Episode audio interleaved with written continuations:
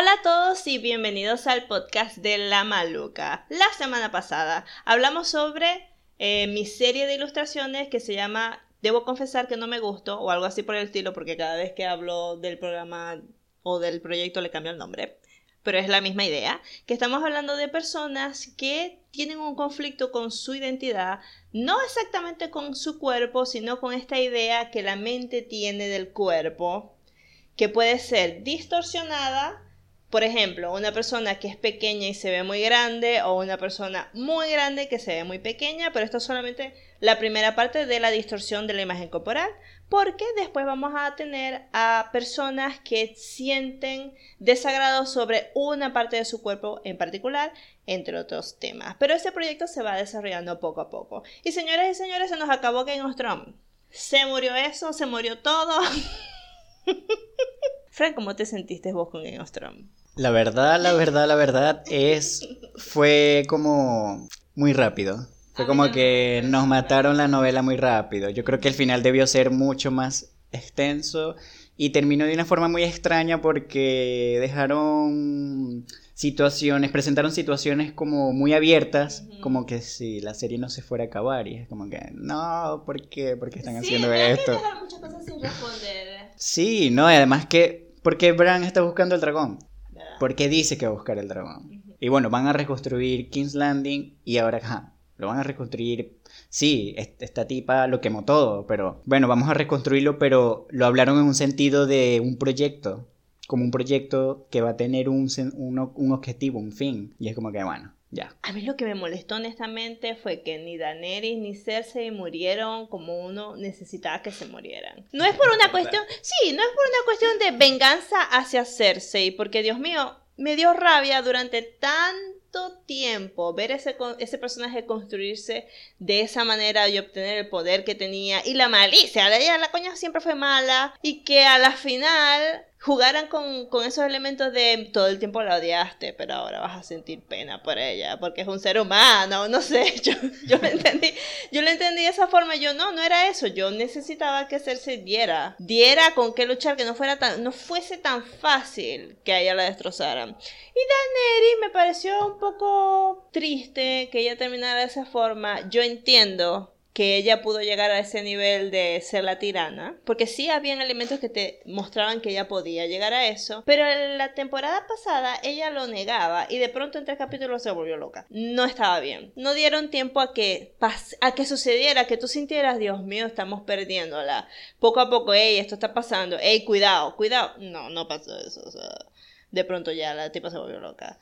Y... Sí, bueno, con eso... Y no sé, la telenovela de John y ella... Ay, no, no. Fue muy... Claro, pues eso es lo que dijo yo que... quería... Aquí entre... Disculpame que te interrumpa, Frank. Pero yo quería que Cersei muriera de la forma que murió Daenerys.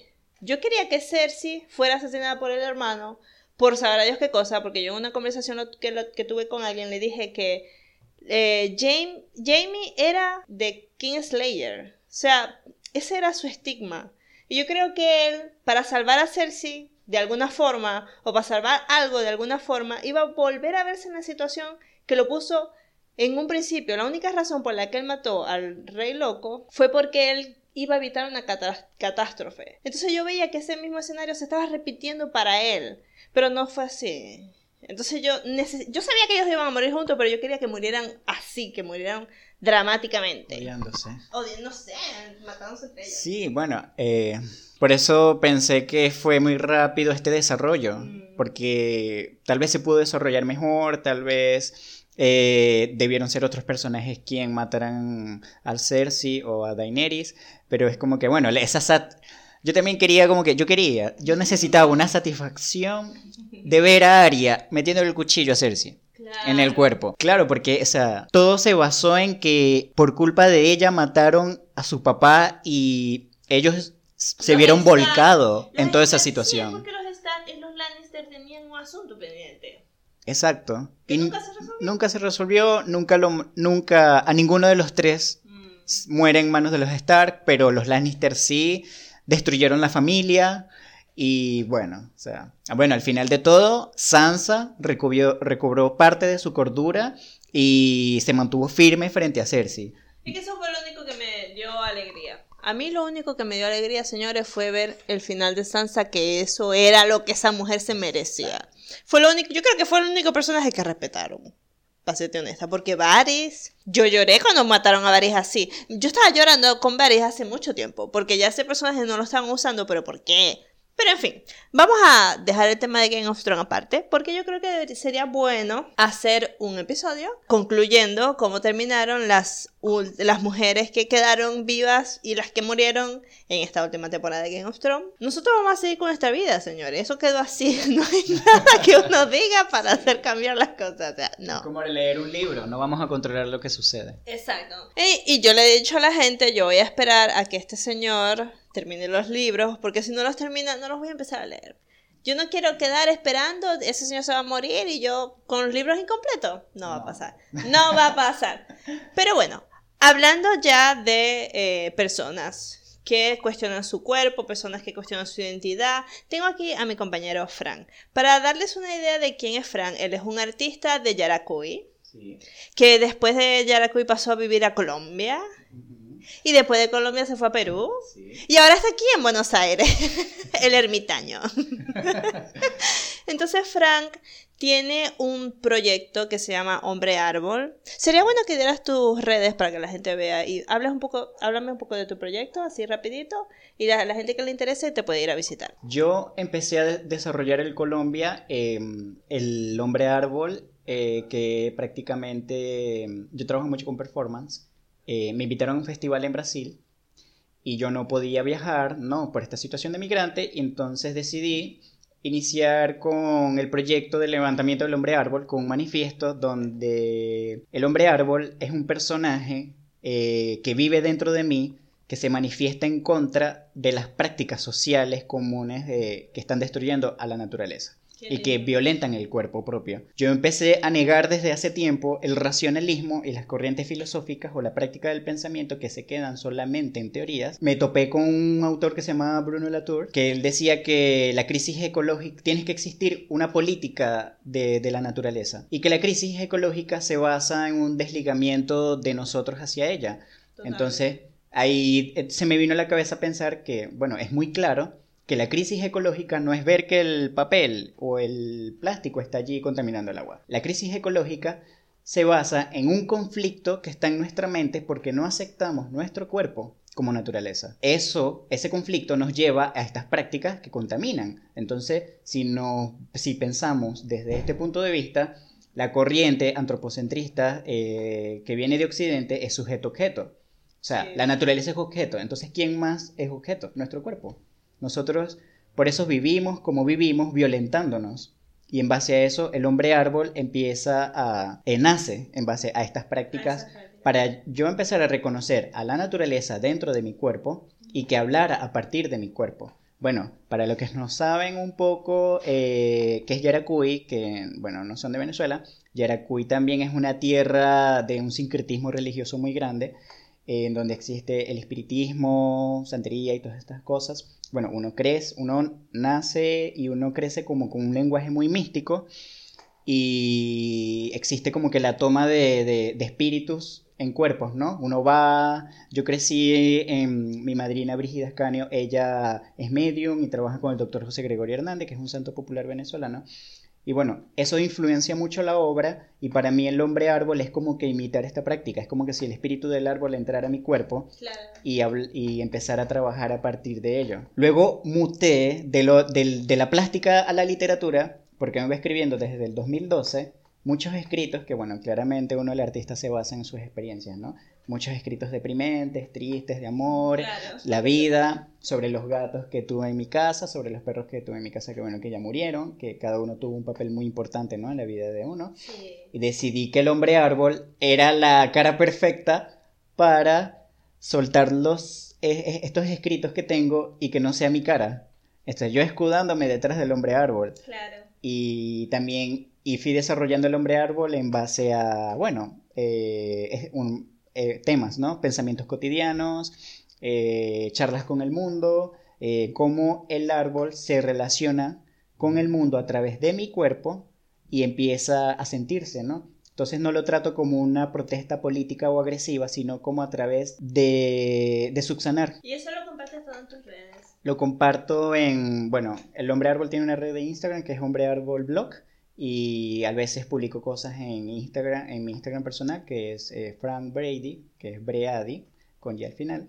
Eh, más que todo fotografías con algunos pensamientos que se me vienen en la cabeza. Bueno, como ustedes pueden ver, Frank es una persona bastante conectada con descubrirte en medio de este mundo y que nosotros prácticamente nos conocimos fue en la velada de Santa Lucía y tú no estabas trabajando esto. No. Porque esto viene mucho después, cuando te desapareciste de Venezuela.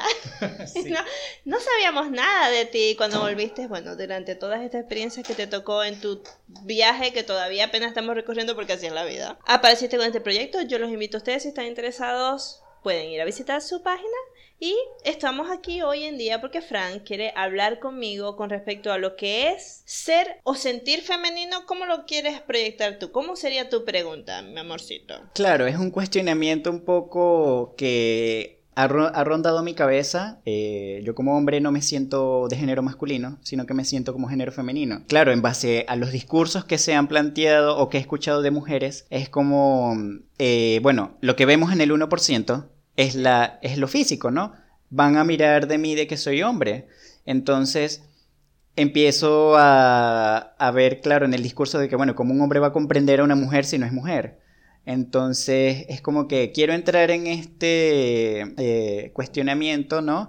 Eh, vengo acá al podcast para que Kanye me ayude eh, desde su punto de vista a comprenderme eh, de forma femenina, ¿no? Que es lo que me interesa muchísimo y ver cómo se puede desarrollar el tema y el diálogo para también eh, aclarar muchas dudas y no sentir como una pared, un límite ante las mujeres por el hecho de que me vean en este como hombre, porque me siento cómodo con mi sexo físicamente, pero no me siento cómodo con mi género masculino. Una de las cosas que hablas y que nosotros habíamos discutido cuando estábamos hablando precisamente en Ostrom, estamos hablando de los distintos tipos de caracteres entre Aria, Brian, que no son la típica doncella, que no son, no eran una Sansa, que era Sansa era la total representación de lo que es una mujer en ese, digamos, en ese mundo de fantasía.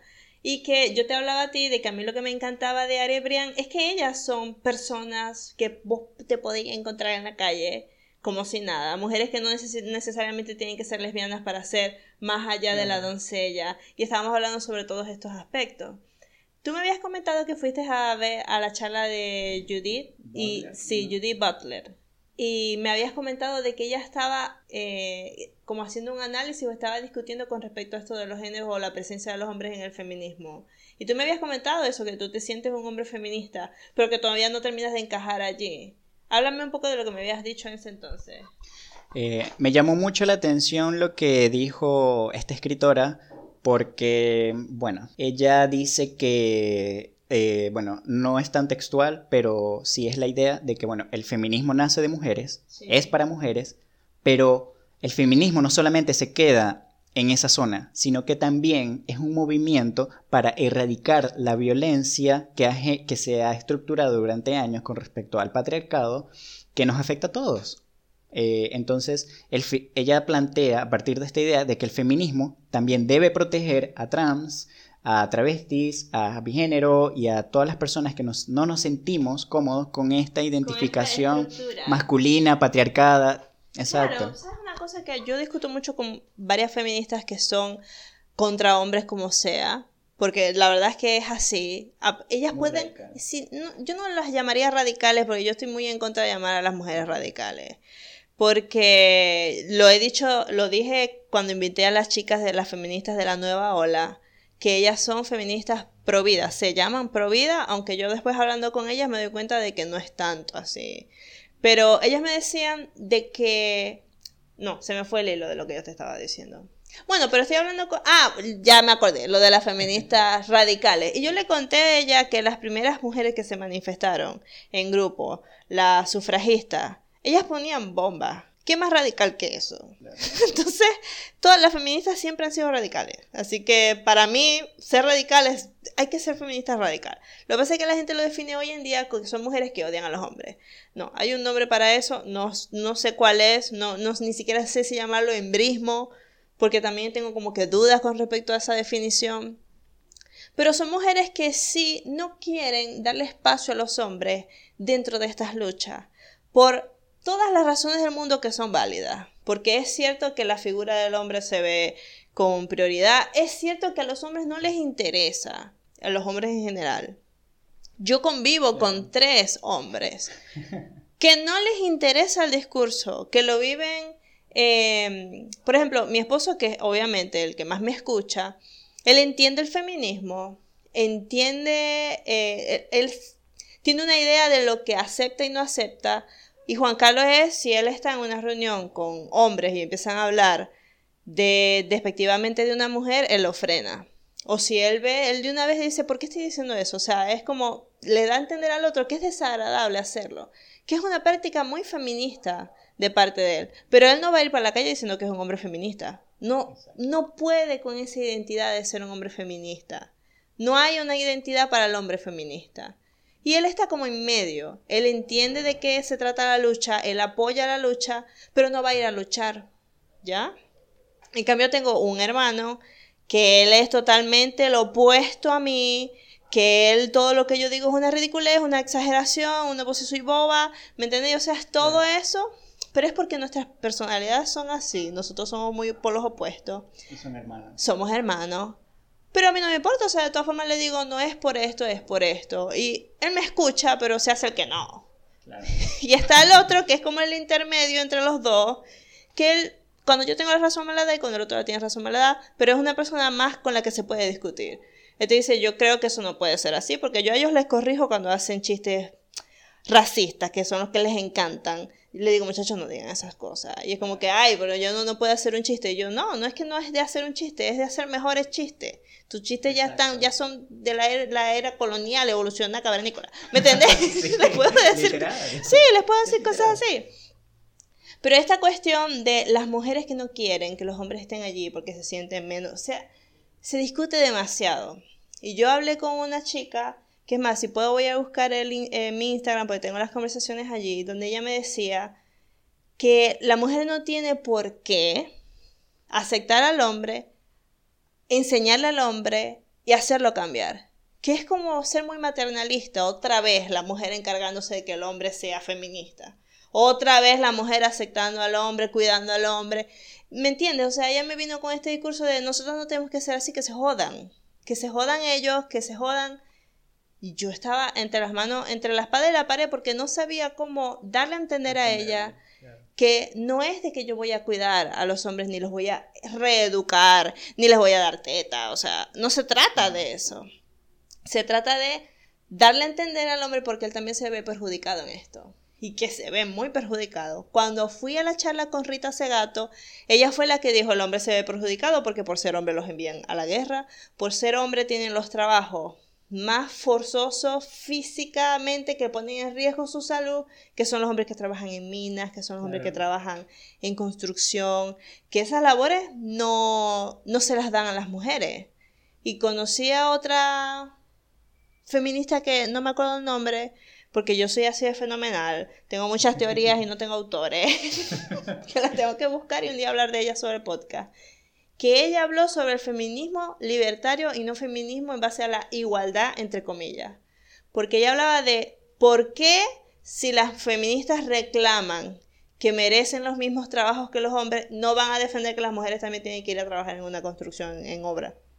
No, ellas quieren ser iguales, ingeniero, pero no ser iguales mano de obra barata, porque el hombre tiene también mano de obra, trabajos de mano de obra barata por muy debajo de sueldo, de seguro, de lo demás que las mujeres. Ah, ahí no está, ahí no.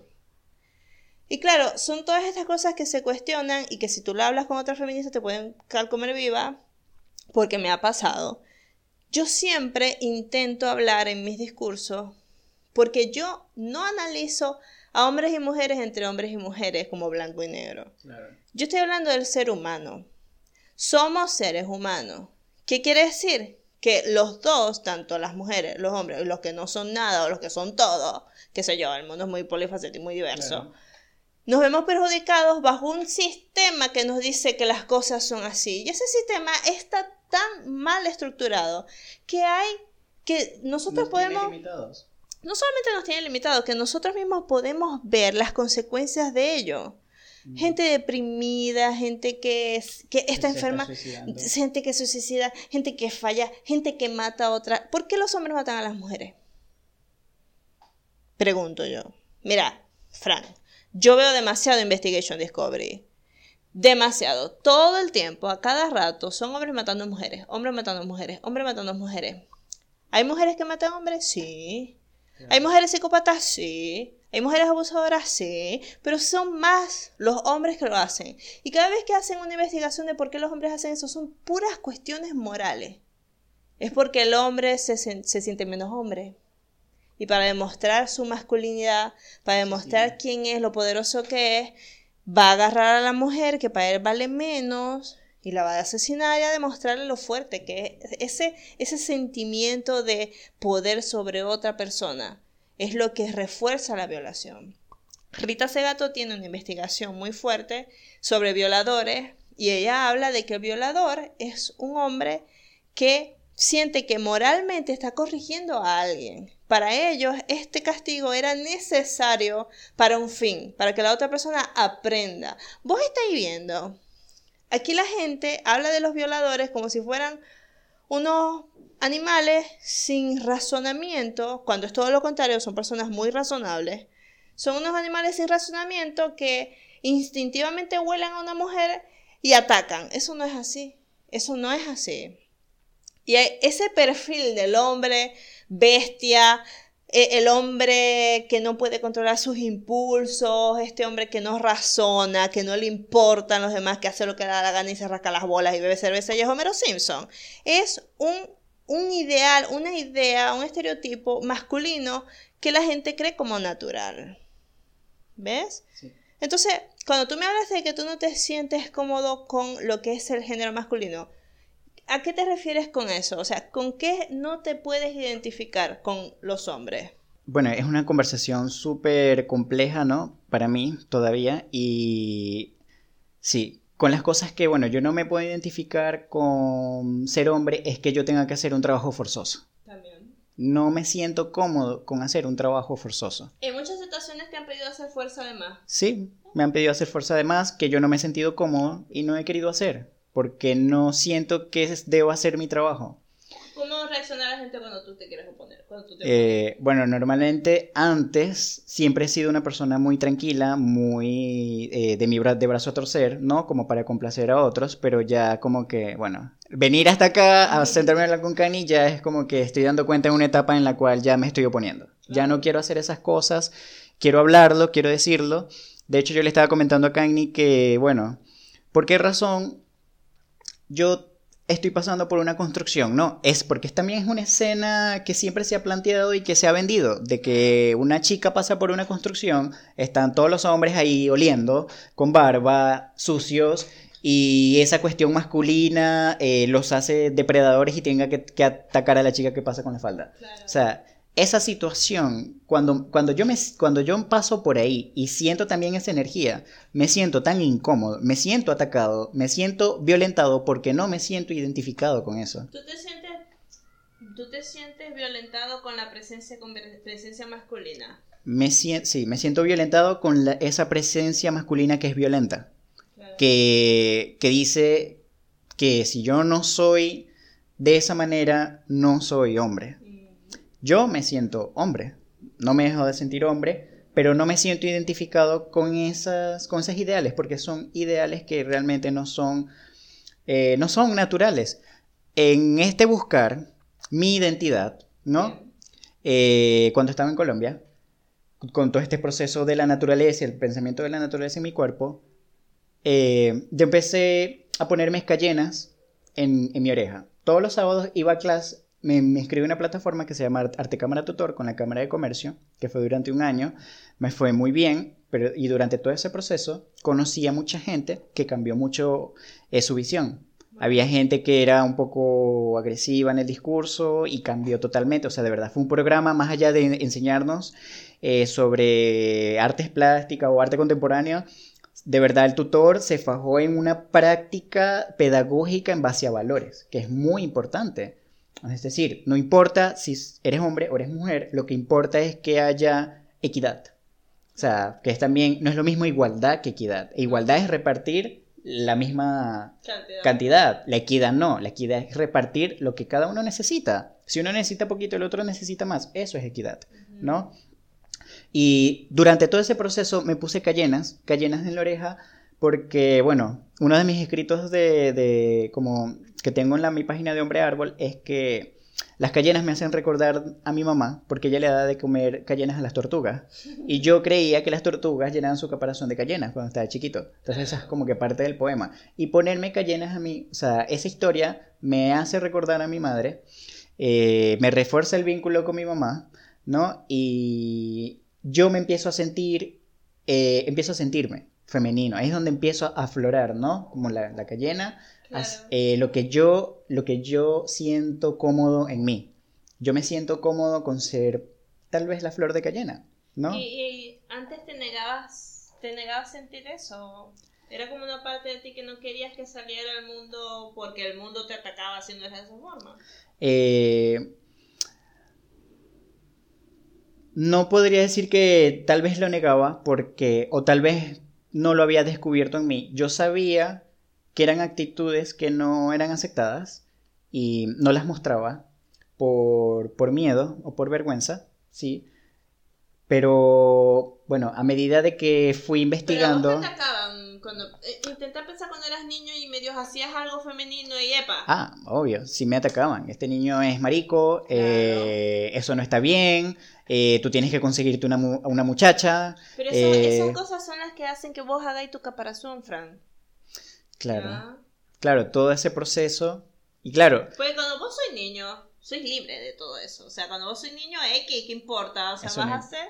Sin prejuicio. Claro, sin prejuicio porque es lo que te nace. Y es la gente a tu alrededor la que te dice no.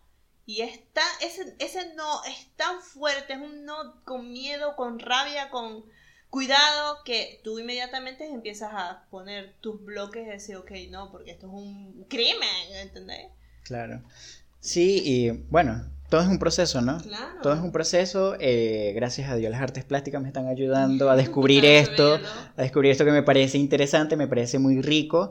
Y bueno, al considerarme naturaleza, también empecé a ver que la relación de la mujer con la naturaleza siempre es muy importante, ¿no? La mujer es fecunda, la naturaleza es fecunda. Yo dije, bueno, en este caso, yo como hombre también soy naturaleza.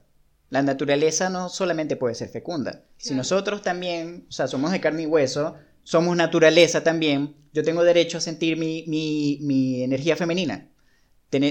Exactamente. Ya varios autores, no hablemos de religión, pero bueno, yo veo mucho mi astral porque me encanta toda la energía femenina. Te odio mi astral, te odio, me parece una estafa. me encanta porque ella maneja mucho la energía femenina. Y aparte de ella, eh, lo, lo, escuché de ella y no solo, y también de un, de un autor que me encanta muchísimo que se llama Carlos Castaneda. En las enseñanzas de Don Juan, eh, él habla eh, cosas sobre la energía femenina y masculina. En el universo no existen polos, no existe blanco y negro. Existe una energía que se parece a la energía femenina y una energía que se parece a la, energía masculina. Ahora yo te pregunto a vos, ¿qué es energía femenina? ¿Qué es lo que vos decís? Esta es la parte femenina en mí. Bueno, la parte, yo, o sea, como femenino, me identifico eh, con mi parte más emocional, debo decirlo no em, es una característica más femenina porque es una cuestión de vínculos, ¿sí?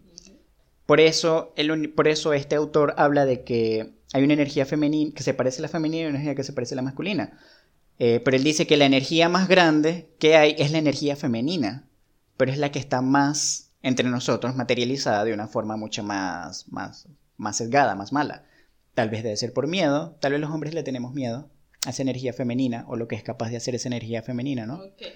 No sé. Eh, no, lo sabemos, pero eh, todos, tanto hombres como mujeres, contenemos esta energía femenina y esta energía masculina. Que bueno, lo, leí de este autor y después me, llamó mucho la atención que mi astral lo haya mencionado. Claro. Y dije, bueno, esto ya es otra cosa. Esta gente ya está en otro, discutiendo o pensando otras cosas, dije yo.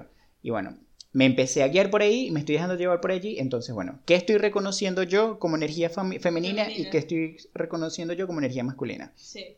Entonces, lo que reconozco en mí como energía femenina más que todo es todo lo que tiene que ver con la delicadeza. No es que los hombres no seamos delicados, pero me ayuda a verme como un hombre delicado.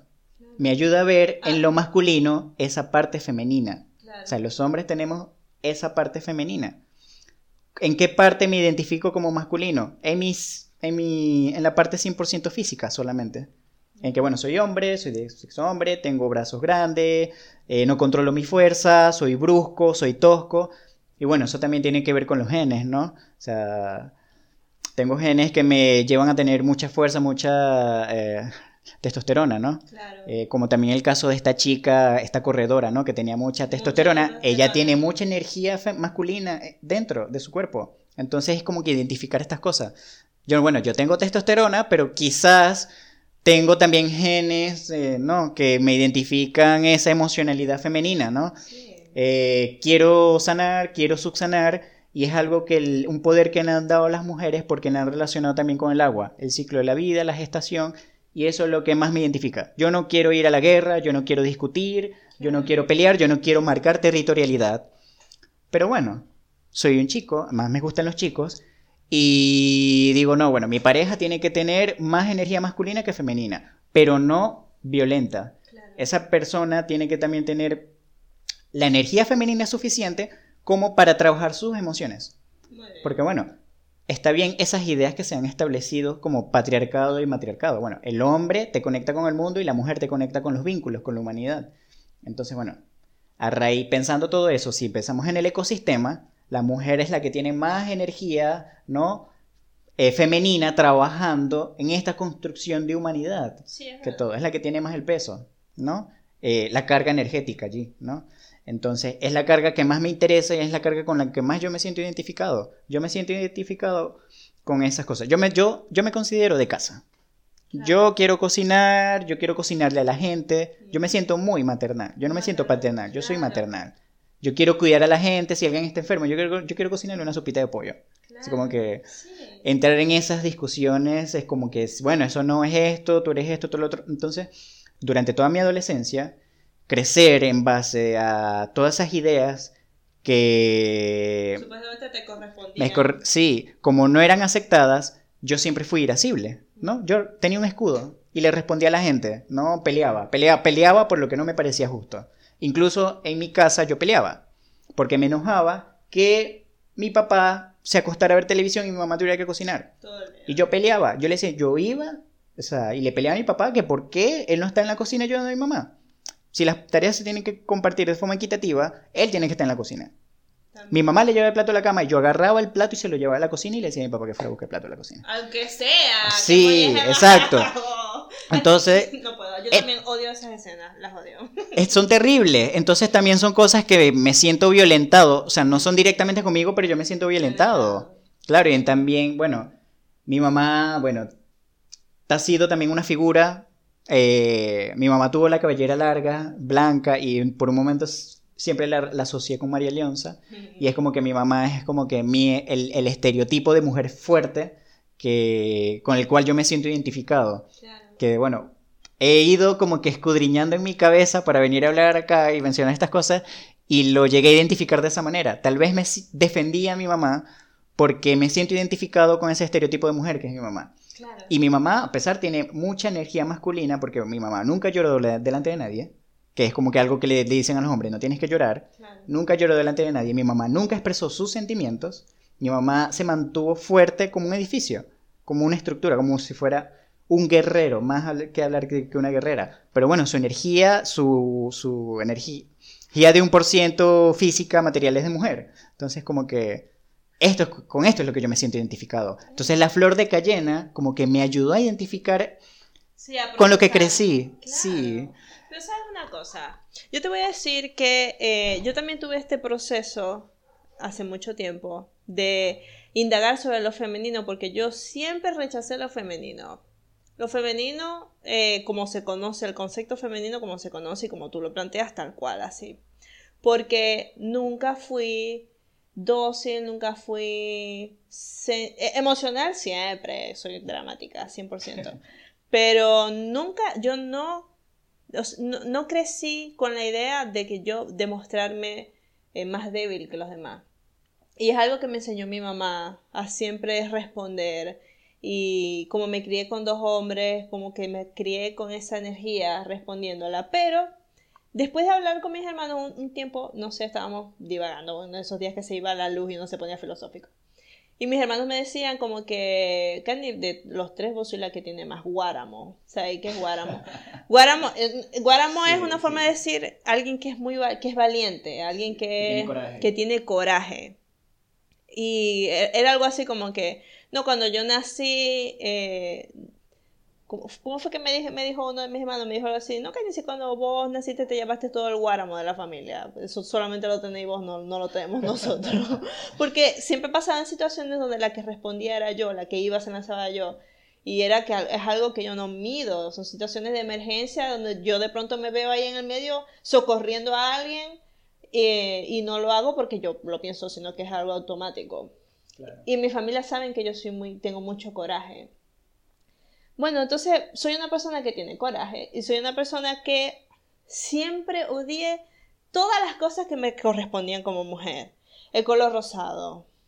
Mira, lo odié hasta, hasta los 18 años, porque después de los 18 estaba vestida rosa todo el tiempo. Este, odié el color rosado, odiaba las Barbies, las muñecas les tengo terror, me parecen el juguete más feo del mundo, un bebé que se caga incluso, que mea y se caga. Los bebés, hay muñecas bebés que lo hacen, me parece una horrorosidad. Yo no sé a quién se le ocurrió que eso era divertido. Las muñecas las odiaba, el maquillaje lo odiaba, peinar, secarme el pelo, peinarme, todas esas cosas yo las odiaba, o sea, me parecían ridículas, aburridas, me aburría como si nada. Y yo recuerdo que hubo un momento en que hacía dibujos, de, me dibujaba, hacía un retrato, y después hacía un retrato como habría sido yo hombre, y lo hice con varios amigos. Sí, este, hacía retrato de una amiga y lo dibujaba como si fuera hombre. Le pedía fotos de su mamá y su papá, y así yo veía quién se parecía. Si se parecía, si era una niña que se parecía a su papá, era más fácil para mí jugar con los rasgos. Fue muy divertido. Pero yo lo estaba haciendo en ese proceso porque yo recuerdo que me quería cortar el pelo, bien cortito, y la gente me decía que no lo hiciera porque iba a parecer un hombre. Era como que, Cañi, si vas a hacer eso, te jodiste, vas a dejar de ser mujer.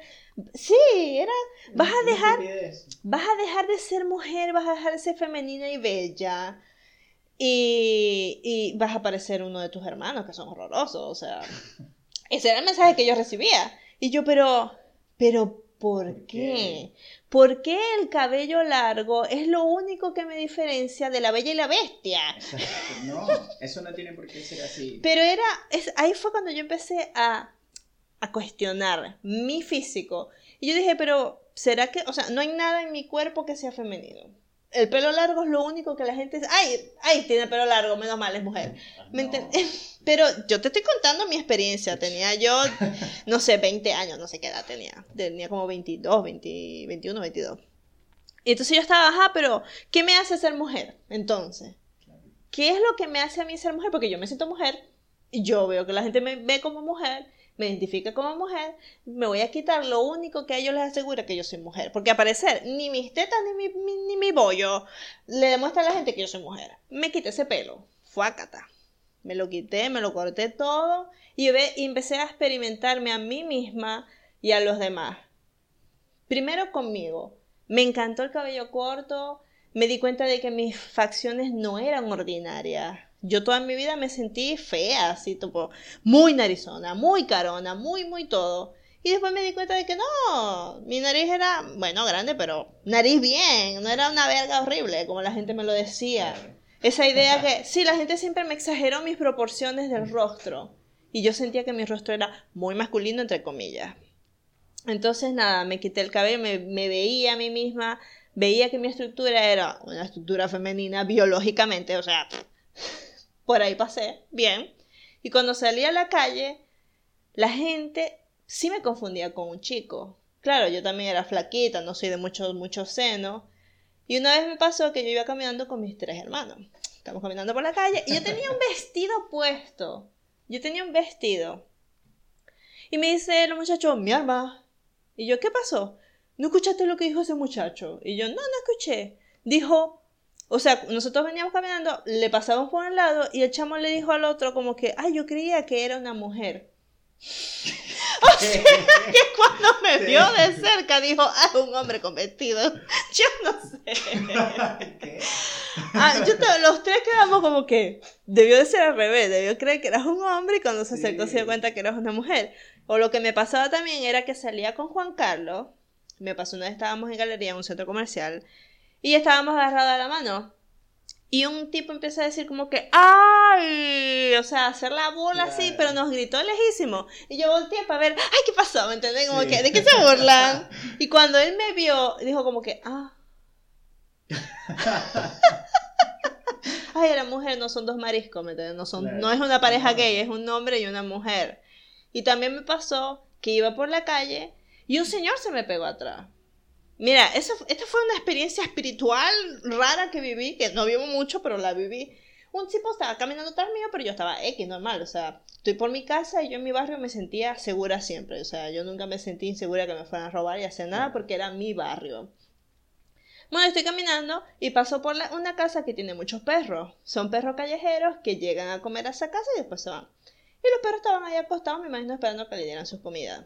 Y bueno, yo voy caminando Camino por esa calle todos los días, los perros me conocen, pero ese día los perros se pararon a ladrar. Y yo me quedé viendo como que me, están ladrando estos perros, coño de madre. O sea, me ven todos los días y me vienen a ladrar. Ahí fue cuando me di cuenta que el señor, había un señor detrás de mí. Mm, Entonces, los, sí, los perros sintieron que ese señor venía con malas intenciones. Yo no sé qué pasó porque yo me quedé parada así, viendo a los, en, en medio de los perros, porque después vi que los perros no me miraban, sino que miraban atrás mío. Y yo me volteo y le digo al señor, o sea, le digo al señor como que, ay, qué raro. O sea, como que es raro que estos perros estén ladrando porque están aquí todo el tiempo. Y el señor cuando me escuchó hablar, que se dio cuenta que yo era una mujer, cambió la actitud. Y como que, como pasó como de largo, que me miraba como que, no, sí, si es una mujer, no le voy a hacer nada. Mira, es rarísimo. Yo no sé, yo me di cuenta, porque yo leo mucho lenguaje corporal, y yo me di cuenta que el señor tenía malas intenciones y por eso los perros se pusieron así cuando me vieron pasar y él atrás mío. O sea, él se habrá imaginado que yo era un chico gay porque yo para matar iba con cartera y tacones. Claro. no sé, no sé. Y, y, entonces vivir esa experiencia de ser andrógino, porque realmente yo era andrógina, era difícil saber si yo era mujer o hombre, porque yo tengo muchas actitudes muy de, de mujer que soy. Y ahí es cuando te dabas cuenta, pero si no me conocías, no sabías. no el hecho de ser este ser andrógeno, de la gente no saber qué hacer o no, descoloca a la gente de sus prejuicios ante los demás. Y yo me alarmé y dije, Dios mío, si esto lo estoy viviendo yo porque parezco un chico gay, no quiero saber lo que vive un gay. No quiero saberlo. Un gay que sea como yo, un gay que sea abiertamente femenino, por decirlo de esta forma, que use tacones, que lleve una cartera, que se ponga flores en la cabeza, que se ponga este, ropa femenina. No quiero saber cómo, cómo la gente lo trataría porque la gente tendría todo el derecho a hacer lo que quieran hacerle porque se siente en el deber, porque este ser es, una cosa y sabrá Dios qué. Sí, algo que no es aceptable para ellos porque así se lo han enseñado, ¿no? Claro, pero eso es otra cosa que yo me di cuenta en el proceso. Me di cuenta de que, ¿por qué las hay cosas femeninas y masculinas tan delimitadas? Porque no se puede romper, no se puede romper esa estructura. Y las mujeres tenemos todas estas cosas que codifican el cabello largo, los tacones, la ropa, que es muy diferente a la de los hombres, para que siempre se marque y se identifique desde lejos que esa persona es mujer y esa persona es hombre. Y lo peor de todo es que tú no te das cuenta que tu cerebro está haciendo esta lectura de códigos para entender qué eres, para juzgarte y tratarte dependiendo de lo que eres. ¿Ya? Sí, eh, bueno, en este proceso de descubrimiento yo estudié un semestre de psicología en Colombia y en la parte de estudios de la cultura nos pusieron a escoger temas. eh, con el grupo con el que yo trabajaba siempre escogieron de diversidad sexual, porque bueno, uno de los amigos era gay, era extremadamente femenino y toda la cosa. Yo no, yo quería hablar de género, de género, de género, entonces yo me hice mi grupo de género. Yo y una amiga. Porque yo quería, claro, yo decía, no, yo tengo que conocer qué es el género, qué es el género para poder empezar plantearme a partir de esto si de verdad yo puedo identificarme como género femenino, ¿no? Y estudié la tesis doctoral de Blanca Elisa Cabral, que es una sexóloga venezolana, eh, sobre la cuestión del género, ni siquiera estudié los autores que el profesor me mandó. Okay. eran puros autores masculinos. Y yo llegué y estudié el de ella porque yo tenía el libro y lo quería estudiar. Muy bien. Y, bueno. ¿Tenés el libro ahorita? Lo tengo acá, lo tengo acá. Claro que sí, claro que sí, te lo voy a traer. y algo muy importante que menciona esta autora en su libro es que, bueno, eh, está el sexo, hombre-mujer, y está el género masculino-femenino. Pero ella dice, el, el género, sexo deviene género, pero no está atado al sexo. Entonces, eso me ayudó a entender de que, bueno, a partir de esta estructura física de lo que somos como, hombre y como mujer, nace el género y que, en el cual nos identificamos, pero se sale de nosotros.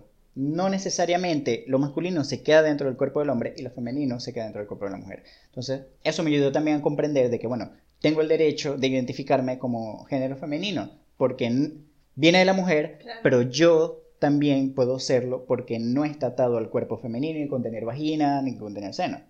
Y eso, esa, eso me, me, eso para mí fue un paracaídas, fue como que, wow. claro, te, alivió. Me alivió demasiado y fue como que increíble y me sentí muy cómodo. Sí, pero ¿sabes qué, Frank?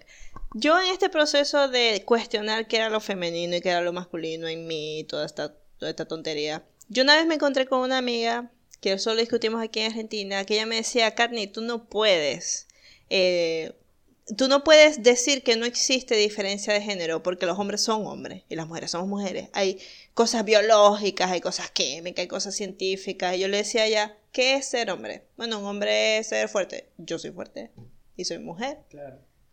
No, ser hombre es ser, este, agresivo. Yo soy agresiva, bastante agresiva.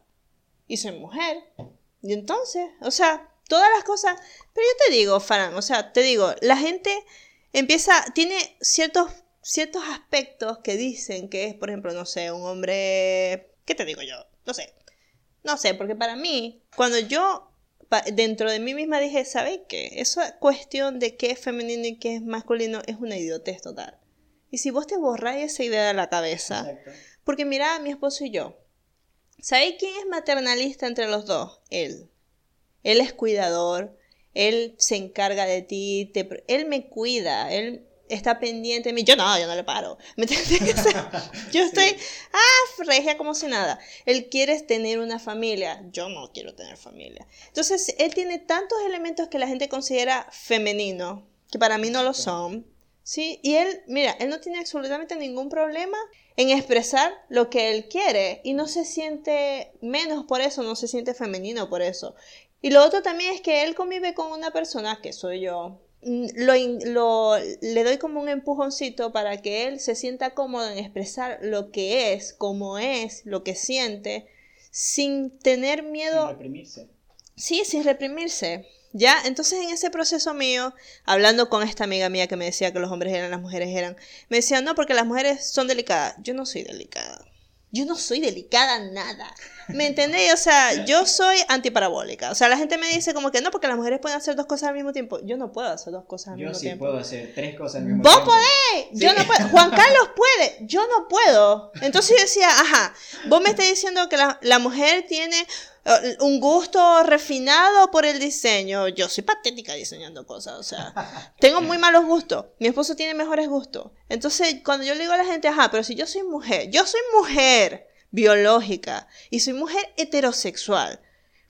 Porque también sabe qué me pasa, que mucha gente cuando me ve cree que yo soy lesbiana. Son estereotipos, ¿por qué? Porque yo no estoy, yo soy quien soy y tengo mis características como mi personalidad que son mías propias, sea yo mujer u hombre. Porque si yo hubiera nacido hombre, yo estoy segura que hubiera sido esta misma cosa. Mis hermanos dicen que si yo fuera hombre sería gay.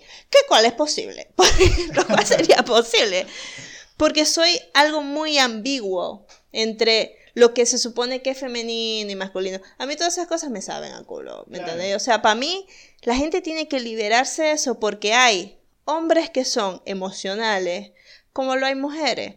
Hay mujeres que son fuertes como lo hay hombres. Hay mujeres que son débiles, así como mujeres que son fuertes, hombres que son débiles. Esas características no definen. Pero mi amiga me decía, Caña, pero vos te sientes hombre. Y yo no, yo no me siento hombre. Y ella me dice, bueno, pero hay gente que es mujer y dice que se siente hombre. Y yo, bueno, pero eso, pero eso es otra cosa. O sea, a la gente le confunde la cuestión de género. Porque ellos no entienden qué es sentirse en otro cuerpo, qué es sentirse en un cuerpo que no le corresponde. Pero ya eso es, eso es otra cosa de más de características. Porque yo puedo venir a decir acá que tengo características, entre comillas, masculinas, para que los demás entiendan mi lenguaje, porque su lenguaje está prehistórico. Este, pero no es igual a que yo diga, no, yo me siento 100% hombre, mi identidad es 100% hombre. Eso es otra cosa aparte. ¿Vos qué querías mencionar? Bueno, eh, claro, por eso hago referencia a, lo que leí de Carlos Castaneda y el Astral, porque ellos no hablan de hombre o de mujer, ellos están hablando y ni siquiera hablan de femenino y masculino, están hablando de lo que representa la energía femenina y masculina. Porque se balanza. Tenemos las dos. Las dos. Tenemos las dos. Entonces, más que hablar de que soy femenino, soy masculino, hay que hablar sencillamente de que nosotros tenemos ambas energías dentro y hay que ver cómo eso se relaciona con el otro, ¿no? Que todo parte de valores. Todo es una cuestión de valores. Blanca Elisa Cabral también habla de eso. De hecho, el libro se llama Sexo, Poder y Género. Eh, que los niños se empiezan a identificar porque el hombre recrea a través de los juguetes el mundo grande para ya enseñarle cómo se debe comportar, qué le debe gustar, qué no le debe gustar, cómo se debe vestir, qué colores debe usar. Que todo es cuestión de educación y de valores. Todo parte de allí, desde el principio. Entonces, eh, bueno, si nos damos cuenta de, de, esta vaina, es decir, o sea, ya esto es una cuestión cultural que va viniendo de, hace, rato. y también de las casas, ¿no? Porque nuestros padres nos enseñan eso porque ellos se los enseñaron y así eh, sucesivamente, perdón. Hay algo que también quería decir como que, bueno, yo leí eh, una publicación que hizo Halim Badawi, que es un crítico de la cultura en Colombia, que bueno, siempre está publicando cosas y haciendo que, como muy posturas como que, que la gente como que, no quiere discutir, ¿no? Y él dice como que, eh, yo no entiendo por qué eh, llaman a las mujeres feminazis.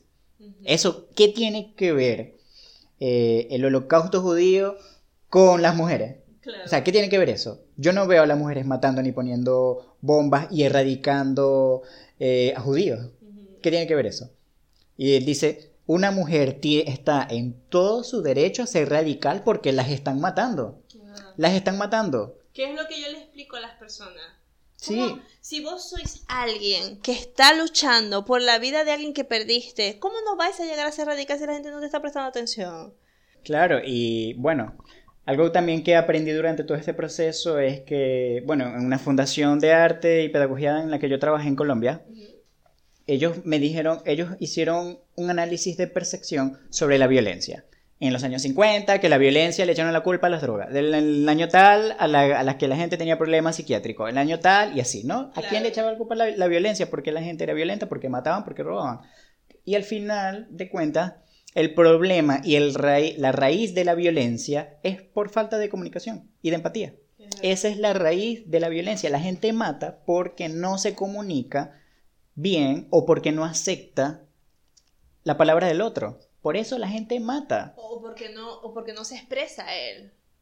Exacto. Entonces, ¿quién más nos va a ayudar en este proceso de vinculación y de subsanar que comprende muy bien la vida? Mm. La mujer.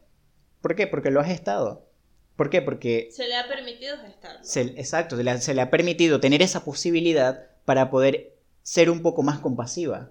Y es que a los hombres nunca se les permitió eso porque eso, era, eso connotaba debilidad. Y por eso los hombres se ven tan enfrascados en, en, reaccionar con una ira por una ira porque no se saben expresar, que es el tipo, la primera queja de todas las parejas. Mi esposo no, no, no me manifiesta sus sentimientos. Claro, y también es pensar, pero tú le estás permitiendo, tú lo estás escuchando, le estás permitiendo ser escuchado, estás permitiendo no escucharlo desde tu postura, sino más bien escucharlo realmente y llegar a un acuerdo entre necesidades. No es que, bueno, es que yo solamente quiero comer carota y yo voy a comer carota toda la vida y si tú no comes carota entonces estamos mal. No, eso es también, es muy egoísta de la parte de uno, no escuchar las necesidades del otro y llegar a un acuerdo de empatía en donde se puedan cocinar caraotas más eso, eso que le guste también al otro, ¿no? Claro. Sí, o sea, no podemos llegar así. Además, biológicamente el hombre, o sea, no gesta porque, bueno, como la pareja es, ¿no?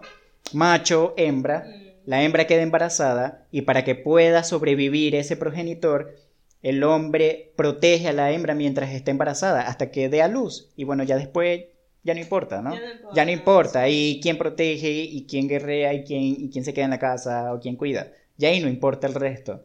Solamente que biológicamente se construyó de esa manera. Hay algo también que última, últimamente me está empezando a dar un poco, como me hace cortocircuito en la cabeza, ¿Qué? que es que, que cada vez que voy a llenar un formulario me preguntan qué género soy. ¿Por qué? ¿Por qué coño Es importante. ponen eso? Es verdad. Pongan sexo, no pongan género. Claro. ¿Qué sexo eres? Bueno, yo voy a poner Porque, hombre. señoras y señores, los transgéneros son las personas que tienen menos posibilidad de adquirir trabajo.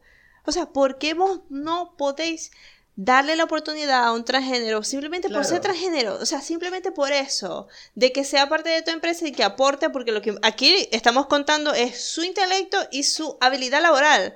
¿Qué tiene que ver que sea transgénero? Exacto. ¿Ok? ¿En qué perjudica el género? Nos, los hombres, tanto los hombres como las mujeres, somos impulsivos. Entonces, ¿eso qué tiene que ver? Eso tiene que ver con la falta de control que tiene la persona. ¿Y por qué esa persona tiene falta de control? Hay que averiguar por qué. Bueno, porque ha sido irrespetada. ¿Cómo coño la madre yo no voy a alterarme si me están faltando el respeto? Pero eso no tiene nada que ver que soy mujer y estoy en mis días. Exactamente, bueno. Bueno, yo, yo, no, yo no, biológicamente no soy mujer, pero vergación. A veces yo duro una semana amargado. ¿Por qué? ¿Por qué? ¿Ah? ¿Por qué? ¿Por qué? Ciclos. Entonces sí, son ciclos también. O sea, la cuestión esta de que, bueno, la mujer tiene el periodo, tal vez ella tiene una representación más física de eso, pero nosotros los hombres también lo tenemos. Esos ciclos. Entonces eso también puede ser parte de la energía femenina que uno tiene, pero uno no lo acepta, ¿no? Uno se reprime, uno lo guarda todo, uno tal. Yo dije, no, bueno, yo a partir de en adelante voy a empezar a equilibrar mis dos energías, ¿no? Pero, ¿sabes? Estas cosas que vos y yo estamos hablando pueden dar a entender a la gente o a empezar a hacerle despertar la realidad, porque mira todos los límites que estamos hablando simplemente con la idea de un, de un género femenino y un género masculino. Desde lo emocional, desde tu identidad, desde tu desarrollo psicológico, tu desarrollo espiritual, tu forma de Claro. comunicarte con el otro, tu forma de actuar dentro de tu entorno familiar, dentro de tu sociedad y cómo la sociedad responde hacia ti, simplemente por estos dos, estas, estos dos conceptos que nos dividen cuando no hay necesidad de dividir. Porque mira, vos te sentiste muy, limita- muy limitado con respecto al concepto de masculinidad, yo también me vi igual. Y los dos somos diferentes, porque la gente podría justificar, no, como Fran es homosexual, tiene sus razones. Yo no tengo mis razones, porque soy una mujer hetero. Y aún así los dos vivimos en un mundo que nos ponía límites con respecto a nuestro verdadero ser. Porque yo era de caerme a golpes con la gente y mis hermanos. Después lo dejé de hacer porque obviamente ellos son más fuertes que yo. Y yo soy más inteligente. Y los jodía de otra forma. Pero en ese, o sea, yo disfrutaba más los juguetes de ellos, disfrutaba más las conversaciones con ellos. Yo disfruto más las amistades con mis amigos hombres que con mis amigas mujeres. ¿Por qué? Yo negaba todo lo femenino porque yo sentía que lo femenino me hacía ser menos que los demás. Cuando yo Claro. sabía que no era menos que los demás. Cuando pasé con este proceso de cortarme el cabello, de descubrirme, mira, yo me empecé a maquillar porque me parecía divertido. Eh, Dejé lo mismo que te pasó a ti. Tú negaste lo femenino y lo fuiste incluyendo poco a poco con esto de la flor de la cayena, con las cosas que estabas leyendo. Yo lo hice también conmigo. Empecé a usar el color rosado, como te dije que nunca lo sé, ahora no yo como quitármelo de encima. Todo que compré rosado, me maquillo, me pongo zarcillo, juego con ese lado femenino que yo no tenía. ¿Y sabes qué fue lo que me terminó de ayudar aceptar ese supuesto lado femenino? Esas energías femeninas o que la gente representa como femenino. El show de RuPaul Drag Race con las drag queens. ¿Vos lo habéis visto? No. ¡Ay, lo tenéis que ver! Pero ve, yo te voy a decir cuáles temporadas vas a ver. ¿Qué fue lo que sucedió? Yo estoy en la televisión, eso fue hace mucho tiempo, y veo este shows de homosexuales que crean este personaje femenino porque es confuso. La gente dice, son travestis. No, no son transvestis. Son, son, este, transgénero. No son transgénero. Son hombres que crean como un alter ego femenino. Ese alter ego femenino le dan vida, le dan una personalidad, le, tiene esta, esta, esta mujer, este alter ego femenino que ellos se crean y que es parte de su personalidad, lo convierten en un show, en un espectáculo para entretener, para divertir a la gente, en la exageración de lo femenino. Y yo veo ese espectáculo y, fue cuando me di cuenta de varias cosas. Primero, para ser mujer, solo necesito tener maquillaje y plata. o sea, te lo juro. Vos veis la transformación de estos hombres, que los veis en la vida real como son, son horribles. Son feos y son muy, muy hombres. Y cuando los veis transformados en mujeres, no lo podéis creer. O sea, para mí era una cosa, no puedo creer que es la misma persona. Porque saben trabajar su cuerpo, se conocen su cuerpo y saben cómo transformarlo. Entonces yo al ver todo este cambio y que ellos dijeran, no, yo soy hombre, pues soy hombre drag. Y que hay muchos hombres este, drag que son transgénero. Pero está ese límite, es como que, no, este es mi alter ego. Es una parte femenina que yo no niego, que existe, que está viva en mí, que disfruto y quiero que los demás disfrutan, disfruten conmigo. Y yo dije, yo también tengo una parte femenina drag y una parte masculina drag, que es como un alter ego que es 100% femenino y un alter ego que es 100% masculino. Y eso no, no me afecta en lo más mínimo. No tiene por qué generar conflicto. ¿Por qué? Exacto. Entonces, al, yo entré al mundo del drag, sigo a todos esos hombres, sigo a toda la gente que le hace este, moda y todos los trajes son andróginos y a mí me parece tan liberador y es un, como una experimentación de, de cómo, cómo te sientes ese día. Ese día tú te sientes bien masculino, te pones bien masculino. Ese día te, hombre, te sientes muy mujer, te vistes muy mujer. Todo eso para mí fue como que aquí no existe esto, o sea, ver este mundo donde ellos son totalmente libres de esto. yo digo, si todos pudiéramos experimentar eso, el juego, porque es como un juego que tiene que ver mucho contigo. Este juego, mucha gente tendría, se quitaría muchos problemas de encima, la verdad. Es verdad. Se quitaría demasiados problemas. Yo les invito a ver RuPaul Drag Race, pero no la última no la última temporada que apesta, está muy malo, pero los, las primeras temporadas están bien buenas. Y yo lo que quiero es que ustedes vean a los personajes. Mi drag favorito se llama Sasha Vilor, que ni siquiera usa peluca. O sea, él se deja su cabeza bien calva en honor a su mamá que murió de cáncer o le dio cáncer o algo así. Y su drag es una mujer calva. Y, es, para, es una mujer calva y fea, porque se maquilla con unas cejas bien pobladas, pero yo la amo, ¿me entendés? Y todo su performance, todo eso me encanta. Y yo, creo, yo te invitaría a ti, Fran, a que vos no, o sea, no te cuestiones esto. No te cuestiones más de si te sientes o no te sientes. Vos sois. Vos sois así. Así sois vos. Y eso no te tiene que poner en una duda de si vos sois hombre o sois mujer. Lo que vos decís de que los hombres, vos no te sentís cómodo con los hombres, tenéis toda la razón de no sentirte así. Porque los hombres reaccionan tanto ante el miedo de despertar lo que ellos sienten en ellos, que no se atreven y responden con la misma agresividad porque no quieren despertar ese lado de ellos en ellos. La gente tiene mucho miedo de eso y las mujeres también tienen mucho miedo de eso. O sea, son personas que viven porque lo sienten en su corazón. Juan Carlos, más heterosexual que él, imposible, vos lo viste, veía a mi esposo. Ama RuPaul Drag Race conmigo. Y su drag favorita también es Sacha Vilor. Y él fue el que me dijo, cuando empezó el programa, me dijo, Sacha va a ganar. Sacha es una estrella, me encanta. Vemos hay un programa que se llama Queer Eye. A Juan le fascina Queer Eye. Es fanático de uno de los chicos que no me acuerdo cómo se llama, que tiene el pelo largo. Le encanta, Juan Carlos lo disfruta, porque no se siente en peligro. Él no se siente, no siente que se le va a cuestionar su ser, porque ¿sabe cuál es el problema? Cuando las personas se sienten que se va a cuestionar, sobre todo los hombres, su masculinidad, es su integridad como persona. Porque nos han enseñado que si tú no eres esto, no vales nada. No sirves como persona en la sociedad, eres un bicho, un drogadicto, ni drogadicto, hasta el drogadicto tiene más dignidad que vos, vos no servís para nada, soy una escoria de la sociedad.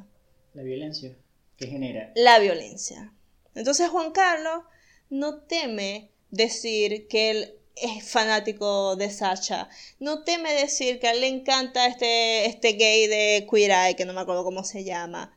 No teme decir esas cosas porque él sabe que eso no va a poner en riesgo su integridad. Él sabe quién es y no importa, o sea, no le importa. Y eso lo aprendió al mismo tiempo que yo estaba aprendiendo también conmigo, porque yo no me sentía cómoda siendo vista como una mujer, para nada. Primero porque ser mujer no me beneficia en un coño. Y las cosas que me benefician no me gustan. o sea, no me gusta. O sea, yo quiero ser este, vista sin que la gente me venga a juzgar por ser mujer. Y yo noto que el trato que la gente tiene conmigo porque me ve como mujer. Y cuando ve que yo no soy esa mujer, hay muchos hombres que reaccionan en violencia conmigo. Y yo sigo intacta como una piedra. Y yo también tuve que aceptarlo y no temer mi ego masculino, mi drag, mi drag femenina, que es lo que me quería referir, que tanto me quería negar porque me ponían desventaja. Pero es muy difícil tener esa integridad y vivir en un mundo que reacciona con miedo porque sabe, ese hombre que está ahí parado, sabe también que le gusta Sasha Velour, o sabe también que le gustan los tacones.